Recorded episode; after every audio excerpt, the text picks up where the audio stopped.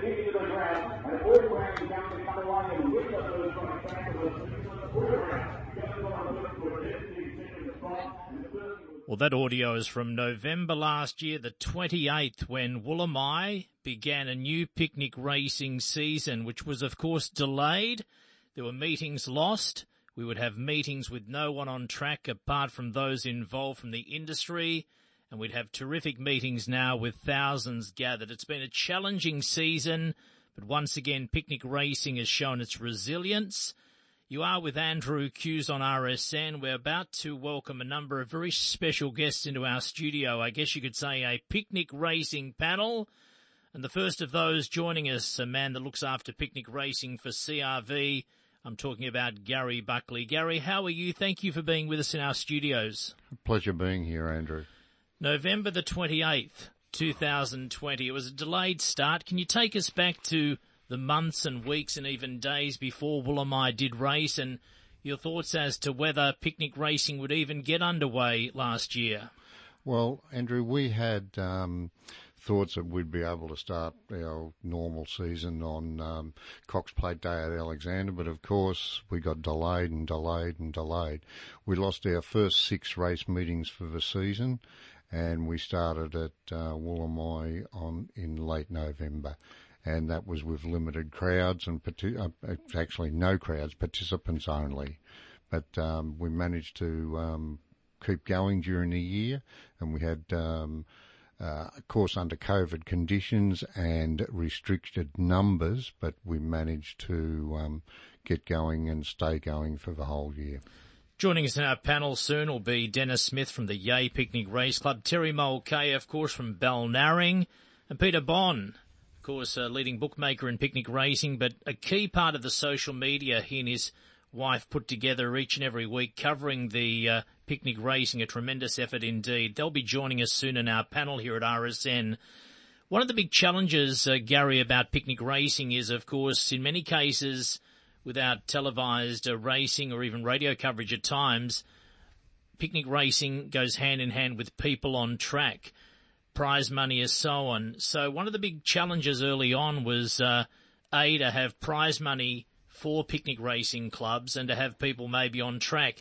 Take us through the discussions in getting picnic racing going again compared to say normal tab meetings. Well, we were very for- fortunate uh, to get a lot of support from Racing Victoria in regard to prize money. We lost the first six race meetings, and there was the, the funding for that was reallocated to the remaining 27 race meetings for the season. So we were able to fund the um, remaining meetings of full prize money for $4,000 an ordinary race, $6,000 for a, um, a cup race, and uh, the, the clubs actually contributed $1,000 towards that. And that was the only outlay the clubs had for the year. So under difficult circumstances, the clubs were looked after fairly well. And I think that um, both uh, Dennis and uh, Terry will agree with that in the discussions later on that Racing Victoria and Country Racing Victoria this year have managed to look after the clubs very well. Gary Buckley with me here in our RSN studios, our picnic panel. Let's welcome another special guest. We just uh, mentioned his name there, the secretary manager or president. In fact, I forget his role these days, but he is the voice of Yea Picnic Race Club, Yea St. Pat's Picnic Racing Club these days uh, in Dennis Smith. Dennis, thank you for being with us here at RSN. How are you? Not too bad, Andrew, and uh, glad to be back with you again. I've been in studio with you before, but uh, not for a very long time. Yes, you, you certainly have. Um, well, your race club summed up a lot of uh, the myriads of what picnic racing had as a challenge.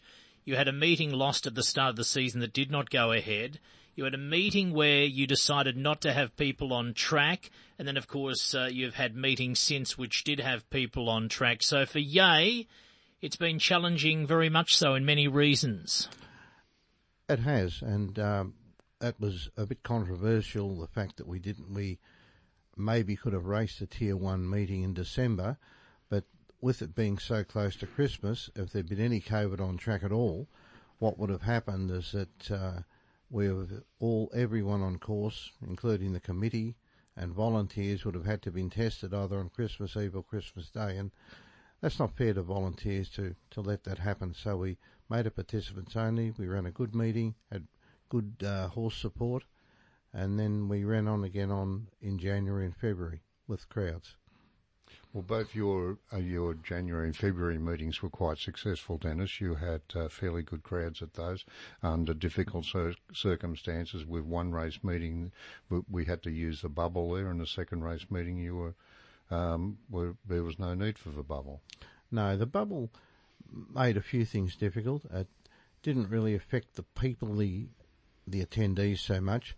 The fact that we couldn't have children's events and other entertainment. That was a bit of a drawback, but people were made well aware of that in our publicity. They knew they coming to a race meeting, they could come and have a get together with their friends and that, and people accepted that and did it successfully. Uh, several groups said, well, we'll come next year. We're happy with that. Gary, we mentioned there that Yea opted not to have people on track when they could have, we would see one of the very popular meetings. I think Drouin went ahead without people on track and so on. Um, as an administrator at CRV, uh, were you expecting different responses for different picnic race clubs due to circumstances or opinion? Because of course, a lot of talk about whether the picnics would go ahead and then could people be allowed on track and suddenly there was the green light for that to happen.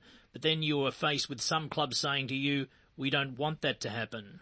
Well, it was very few clubs, Andrews, that that uh, did say that, but we we have to respect the clubs um, making those decisions and and the reasons why they did because it was just too difficult for them as volunteers to manage to put the bubble up, uh, separate patrons, and do all the all the issues with the jockeys and the participants there on the particular days. But um, overall, the picnic clubs did an amazing job, like the professional clubs, in keeping racing going. We were very fortunate that we, our, our, horse numbers were kept up this year.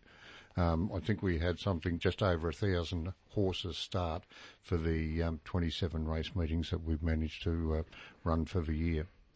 Let's welcome another special guest to our picnic panel here at RSN, looking back at a challenging but successful picnic racing season. President of the very busy Balnarring Race Club. They lost an early meeting, but would then have a strong season. And also joining us here at RSN in our studios, uh, Terry Mulcahy. Terry, welcome along. How are you? Thank you, Andrew. Very good, and uh, welcome. Uh, good to be back.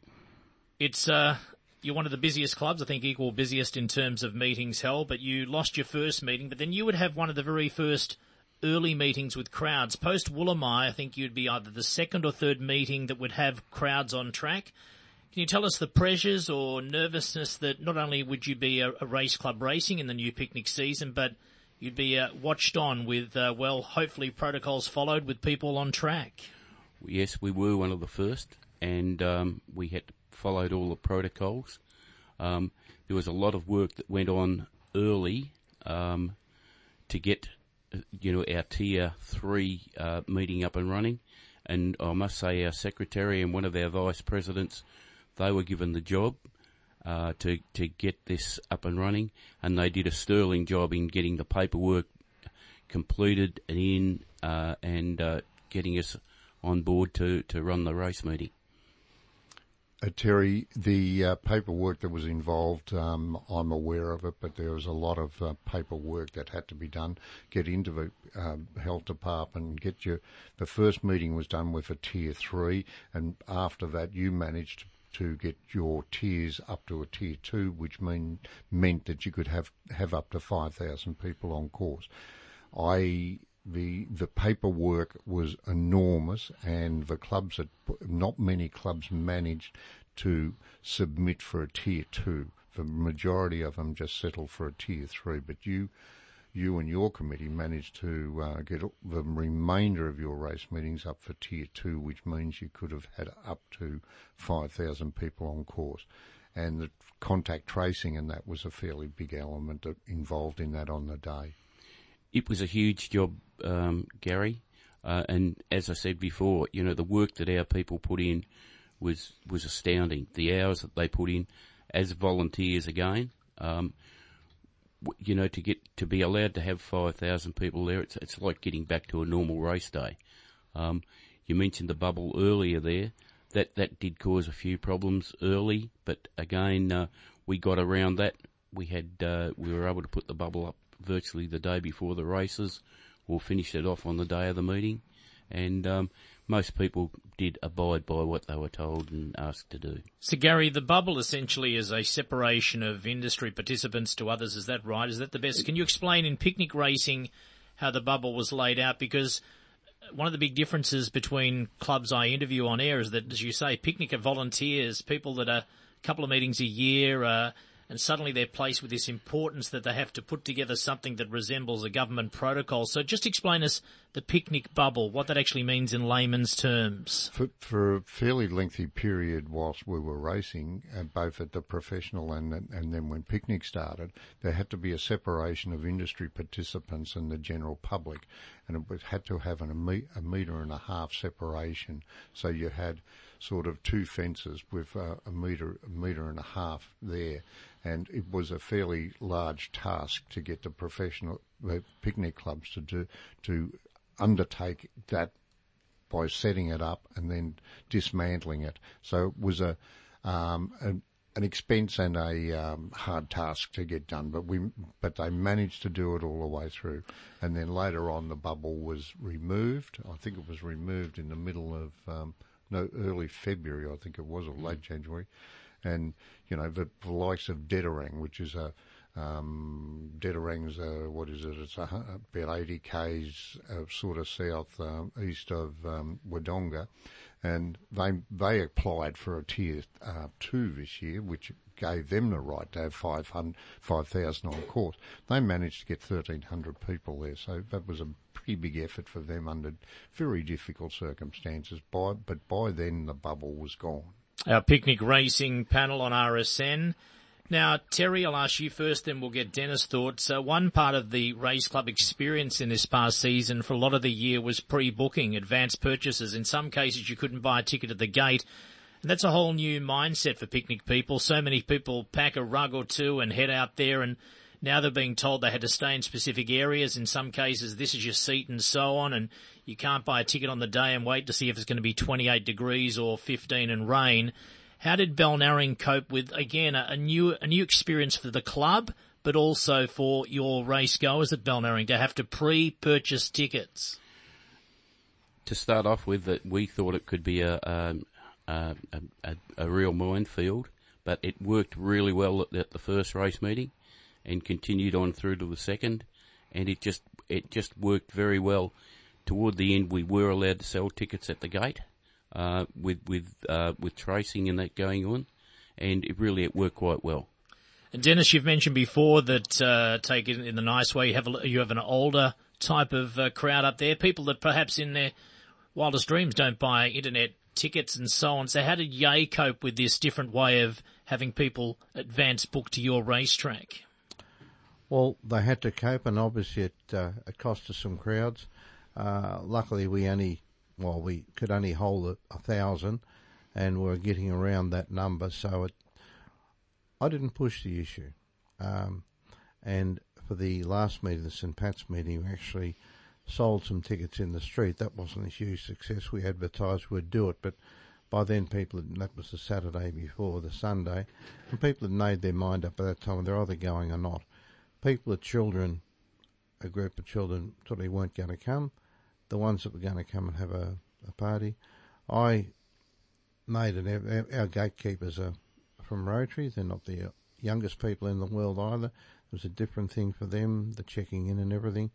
And um, through my own stupidity, I suppose, I tried to ring every group booking and then get the numbers of those people coming in, the names of those people coming. So we had a a double check all the way through and put the put the uh, areas down on the ground and allocated them.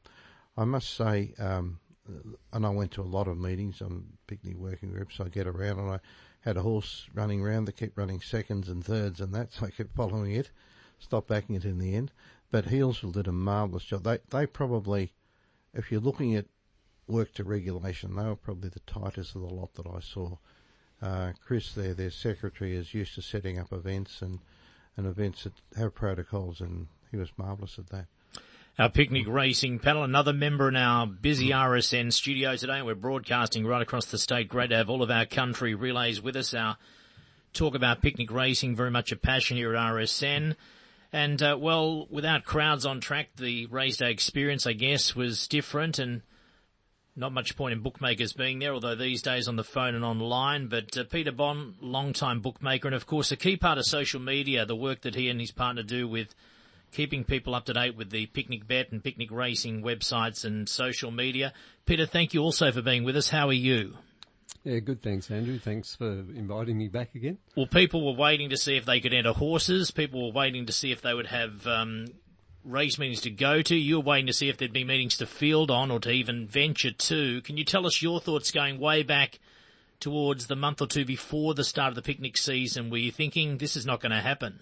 Yeah, we certainly thought thought that. Uh, we thought it would be a very lean year. Probably not like unlike what was happening to a lot of other people in the community where they weren't working. Um, we figured that's what would happen to our year, but fortunately, we, thanks to you know the clubs and all the volunteers, we we did personally get to um, twelve of the meetings. We got to field on course. Um, they worked a roster system this year because the crowds were down. The RVL reduced the bookmakers, and that's what only got us to 12 on course. But this year we did launch Picnic Bet online, and we were able to um, provide a service for online betting at picnics, and that sort of had us working every meeting. Even though we weren't working on course, we would still go to the meetings um, and just sort of operate the off course on the meetings we weren't allocated. Now that wasn't as good as the on course never is because picnics aren't followed like um, traditional racing, so you don't get the kind of betting turnover. But you know, it was good to be able to go to every meeting, keep up with the form, and you know, sort of keep your eye in. Uh, rather than sort of chop and change in and out of meetings like some of the other bookmakers had to. So we're told that turnover was fantastic for the main racing industry come the start of the spring and so on. What about for you and people not being on track and that. Did picnic racing uh, takings continue for you? Was there upkeep in interest, uptake in interest in picnic racing and betting or? Um, there wasn't really a change in interest because the people, because you don't tend to get that off course focus for picnics. It's the people that go there that tend to bet on the picnics. But of the meetings that we worked at where you're on course, and it was, this was the same for all the other bookmakers I'd spoken to, because the numbers were reduced, turnover per bookmaker um, per meeting was typically up, and um, you know when they worked, they got to have a good meeting rather than when they were there on a meeting with a full ring and lots and lots of competition. Um, you know, it could be a bit leaner. And good fields, as Gary Buckley mentioned, whether it's the right word, surprisingly strong, strong numbers of horses entered, which a bigger race is better to bet on for uh, both parties, the punter and yourself. Was that something that was well, were you able to keep ahead of the form, given some places there are restrictions, Yeah. making sure you're one step ahead of the punter? The, what was it like in terms of what was a strong season for racing? Yeah, as, absolutely. And one of the key ingredients of picnic racing, from my experience over the years, is to have good, strong fields.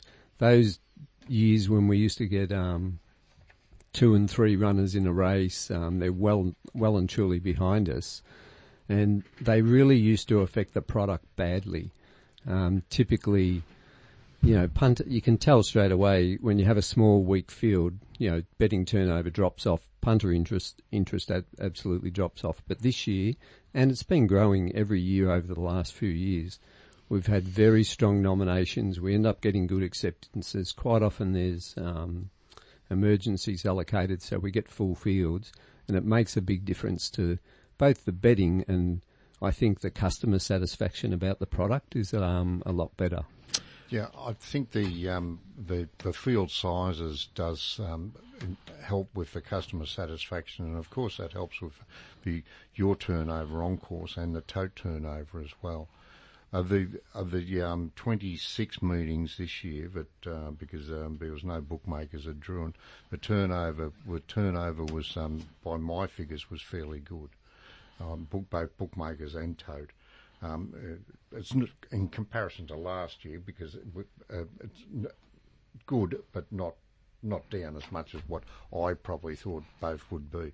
But field sizes were good this year. Yep. We're very lucky to have um, support of some very good trainers like Troy Kilgour.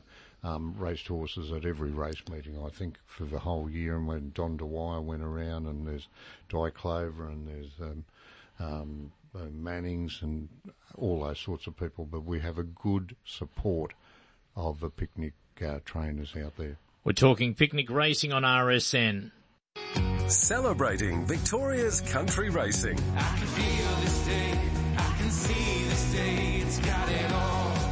RSN 927. Yes, you are with Andrew Hughes, a very special picnic panel. We're wrapping up the recent picnic season. Despite all the challenges of the pandemic, it went ahead. Lots of great stories, lots of great uh, race days.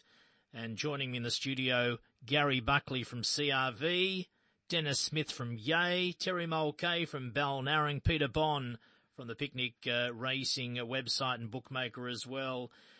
Now, Gary, in, in terms of um, things we've learnt, and we cross fingers things will improve over the years ahead, but who knows what's happening with this pandemic. But what was the biggest positive um, to come out of the last uh, eight or nine months? Has there been something that picnic racing will take forward? It, it's always been talked about. It it is a very professionally run race day, but it's a, a country feel. But were there some positives to come out of some of the challenges that will be learnt going forward? Well, I think I think there is, and one of the one of the big positives for, that I'm getting vibes back on from a couple of clubs, and I'll ask Terry and Dennis if it's um, if it is with their uh, clubs as well, is the the pre-purchase of the encore, uh, pre-purchase of the ticketing. I'm uh, the clubs, the punter gets on the line and purchases his uh, tickets, the money comes in and it goes directly out to the clubs. They have it straight away, and they know roughly how many people at this stage, when we've had limits of the five, of the thousand and the five thousand, but what they were going to have on course, and that was helping them with their other uh, facilities of catering, etc. I'm getting vibes that um, the clubs had some um, resentment to it early in the piece, but now I'm getting the vibes, but uh, that they're really grasping it and they think it'll be the thing of the future. Is that the case down there at uh, Balnarring, Terry? It definitely is, Gary. Um, we found that uh, buying tickets online, we know how many are coming. Um, we can um, up the, the amount of food trucks and so forth that are coming, or add some more uh, uh, entertainment for the children, and, and it does make it easier for the clubs uh, in in the lead up to the race meeting. And Den- Dennis, is that something? I mean, because you did mention before there was a few of your patrons that are not used to doing that, but now they have to get used to that, or Well, they they have to. Um, I noticed that some of the older people that used to come along to the races probably weren't there. Um, if we can, we were probably previously because we've had this online stuff for s- several years. We've pushed it through the website, uh, and Darren Galley and his team have been marvellous in publicising. So we're getting people groups up from Melbourne, and they're booking and booking groups. They get it.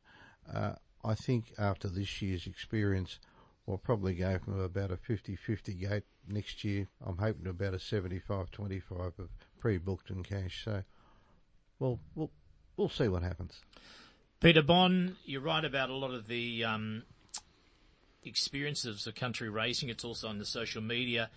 Have we already recaptured the spirit and the feel of what a, day at the picnics is like? Although a lot of meetings did go ahead with bubbles, and there were some talk about people not, weren't close enough to the action and felt as though they wanted to be near the horses and so on. But in the main, have have we recaptured the spirit of what picnic racing is all about? Uh, we didn't have the vibe this year, there's no doubt. Um, and yeah, like that's just a byproduct of having to have barriers up. Uh, people can't get round the saddling paddock and close to all those things that they used to.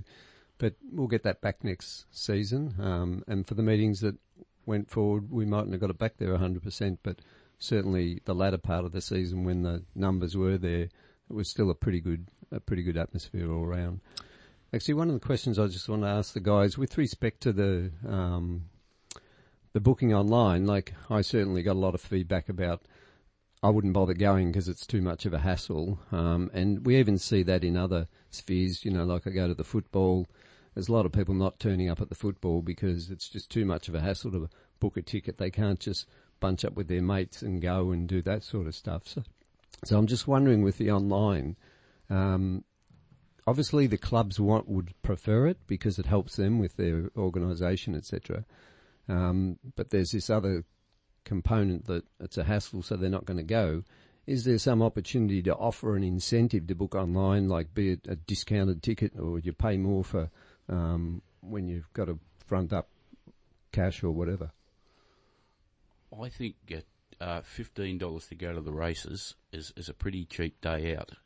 Um, I don't think we would be offering uh, an incentive like that, and we we are now um, letting people buy the tickets at the gate. So I think we've at Balnarring we've sort of overcome that problem. We have given incentives at Yea before, and uh, uh, well, I suppose it's worked. People people do book online, do book a bit earlier. I think what we've got to all got to do is go back and uh, provided there, and hopefully by the end of October when it starts again, and early November when we race, and mid November we race again, the protocols will be that low that we'll be able to go back to the start and say, picnic racing's back. Um, you can book online. You can do. It. Maybe we will offer an incentive to to get people to do that, but also we hope to push the thing. We've got children's entertainment and and picnics um, and fashions on the field and that sort of thing. Look, we were told we were not allowed to do a lot of things, and our club stuck to those. Some other clubs didn't quite stick to them A couple of bands turned up. There's a little bit of fashions we saw. Um, well, it'll all be back next year. We'll have everyone will have everything. We'll be on an equal footing, and hopefully we'll have a great season because of it. Gary, we've obviously got Bell Balnarring with us and Yea. Just would you like to talk about a few? We can't talk about them all, but a few of the other clubs across the state in how you thought they handled the uh, the last uh, seven months or so.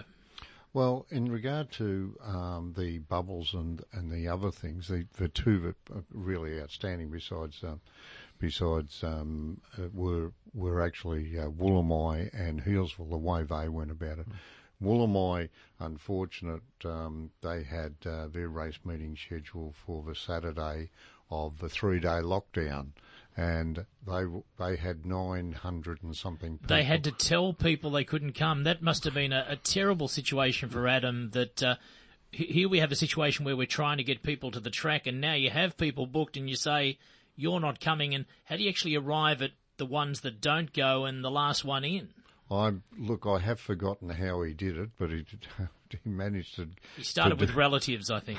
No, no, that's not true. he did a very good job in cutting it from 900 and something down to a maximum number he could have there was 300. But it's um, like there was a lot of extra work for clubs over that period of time. They all managed to do it fairly well, very well, and they are. It's it's. Let's just hope that we don't have another um, lockdown and when we get back racing in October, that we can have, um, may still be tracing on course, but we'll have to just deal with that. And I think the state government's um, new um, app will um, help us all that way. Our picnic racing panel, Andrew Hughes with you, Peter Bond from the Picnic Racing uh, Picnic Bet uh, and the website. Gary Buckley from CRV, Dennis Smith from Yea, and Terry Mulcahy from Balnarring.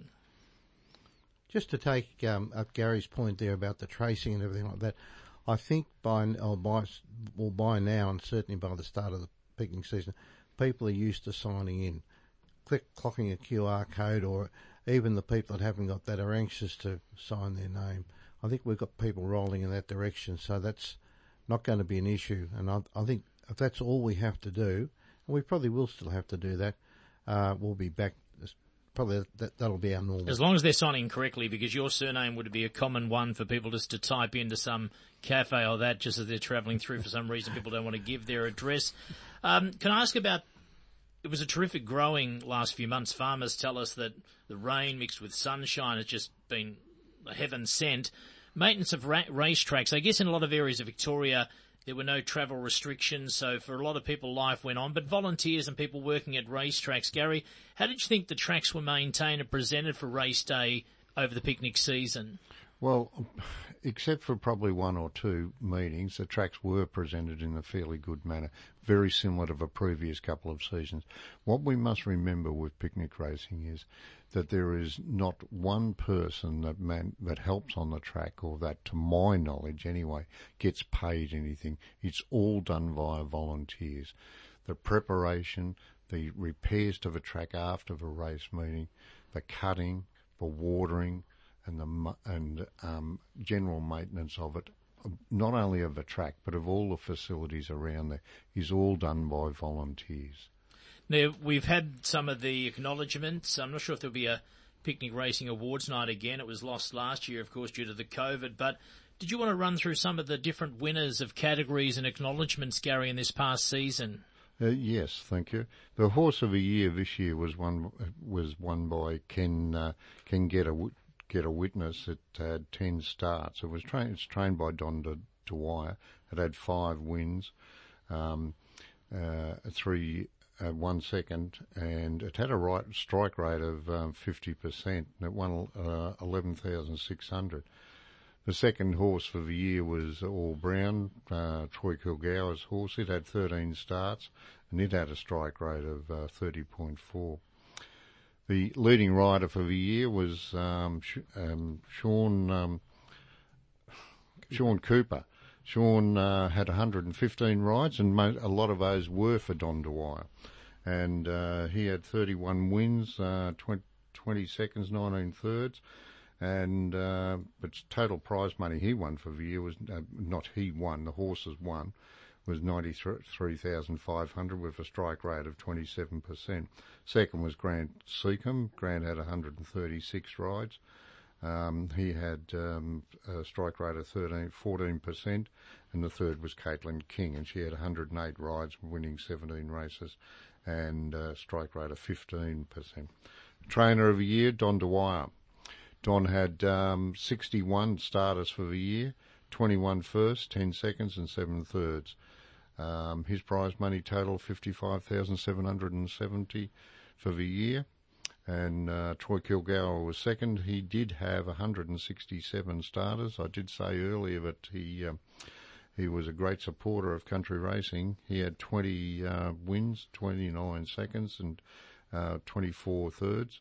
And Monica Sid had 34 starters for the year. So um, Don Dwyer also managed to, uh, oh, I'm sorry, it was uh, Troy managed to win um, uh, two cups, I think, in two weeks or three weeks, was it? It's up in the high country.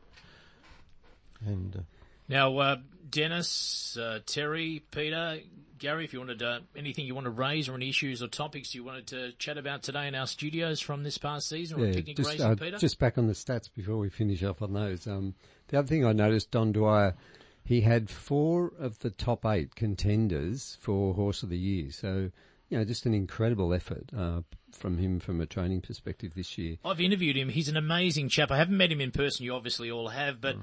I've interviewed him a couple of times. David Manning, who works here, uh, said, have a chat to this Don Dwyer. He's a real character. This was before he really started to train a few winners. It was a couple of years ago, and he, he just presented to me as this cowboy t- type larrikin. He he was involved in harness racing in New Zealand, breaking horses in, and uh, he calls a spade a dirty great big shovel at times. And I think he's had a few run-ins, but he's a he's a real country bloke, isn't he? Yeah, yeah, uh, a great job. And the other thing yeah. um, that happened this year too that took I took a bit of notice of.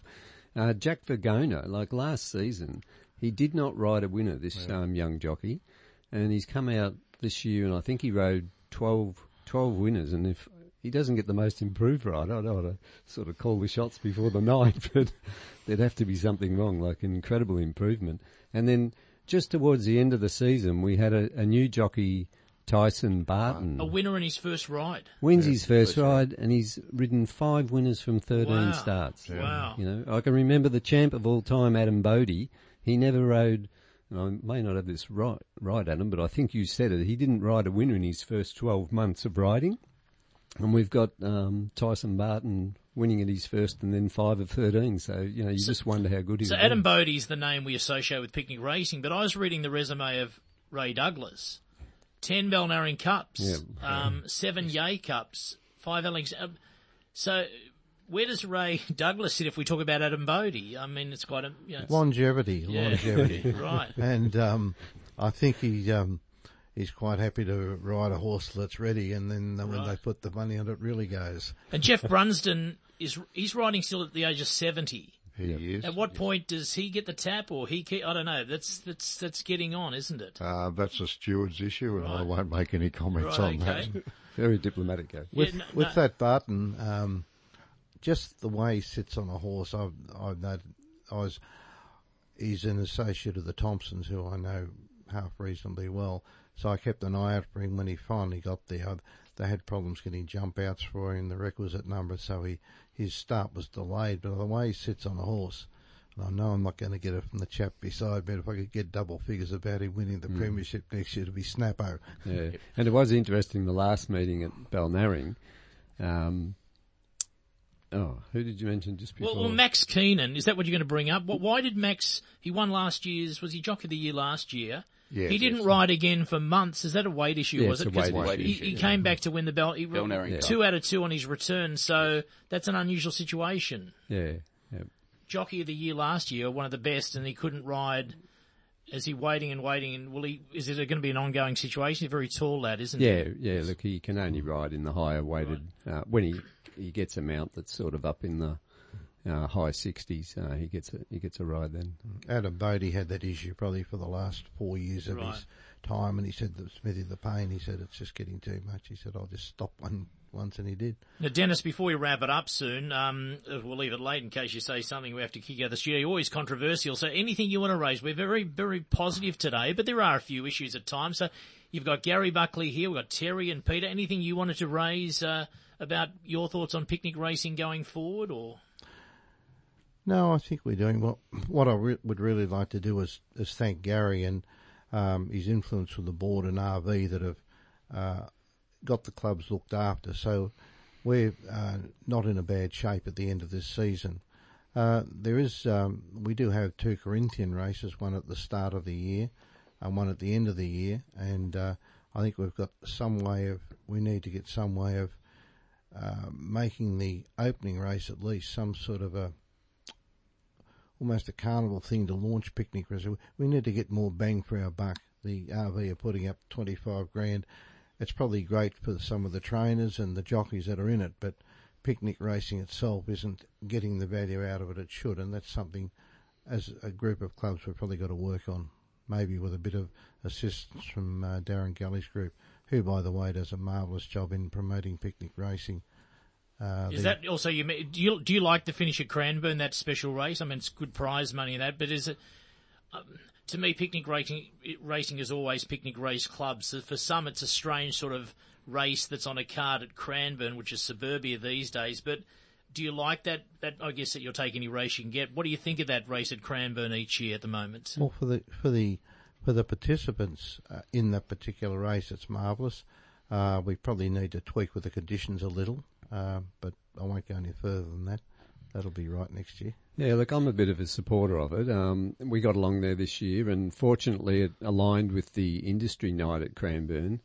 Um, so we sort of got a table up there with the VBA, and um, that made it a good night. But um, the things I thought were great about it, we had Ben Spall, our picnic race caller, calling the event, and he got an opportunity to call a couple of other races. Adam Olzanski, an ex-picnic um, race caller who cut his teeth on that circuit. He was calling the whole meeting at um, Cranbourne, but the race was strong, um, very competitive, and I think it's a good a good publicity for picnic racing. And I take what um, is being said about you know for the money, are you getting the bang for buck? That's hard hard to judge, but I'd hate to see it not there. I think it's good um, for picnic racing.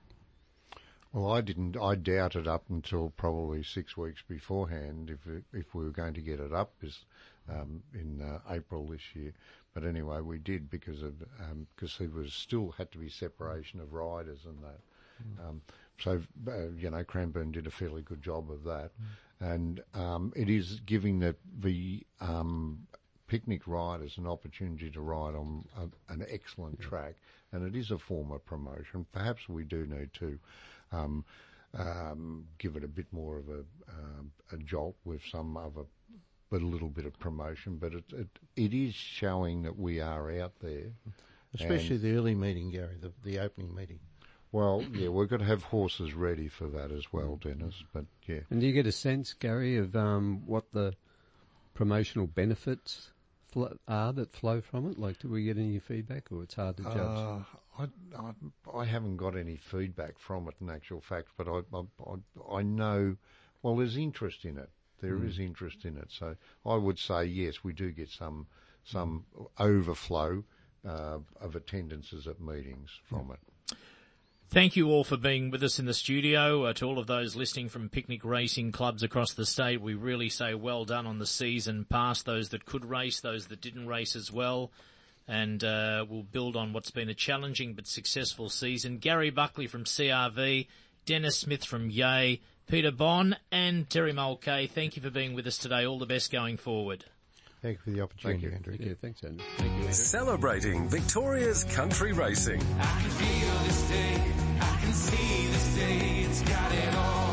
On RSN 927.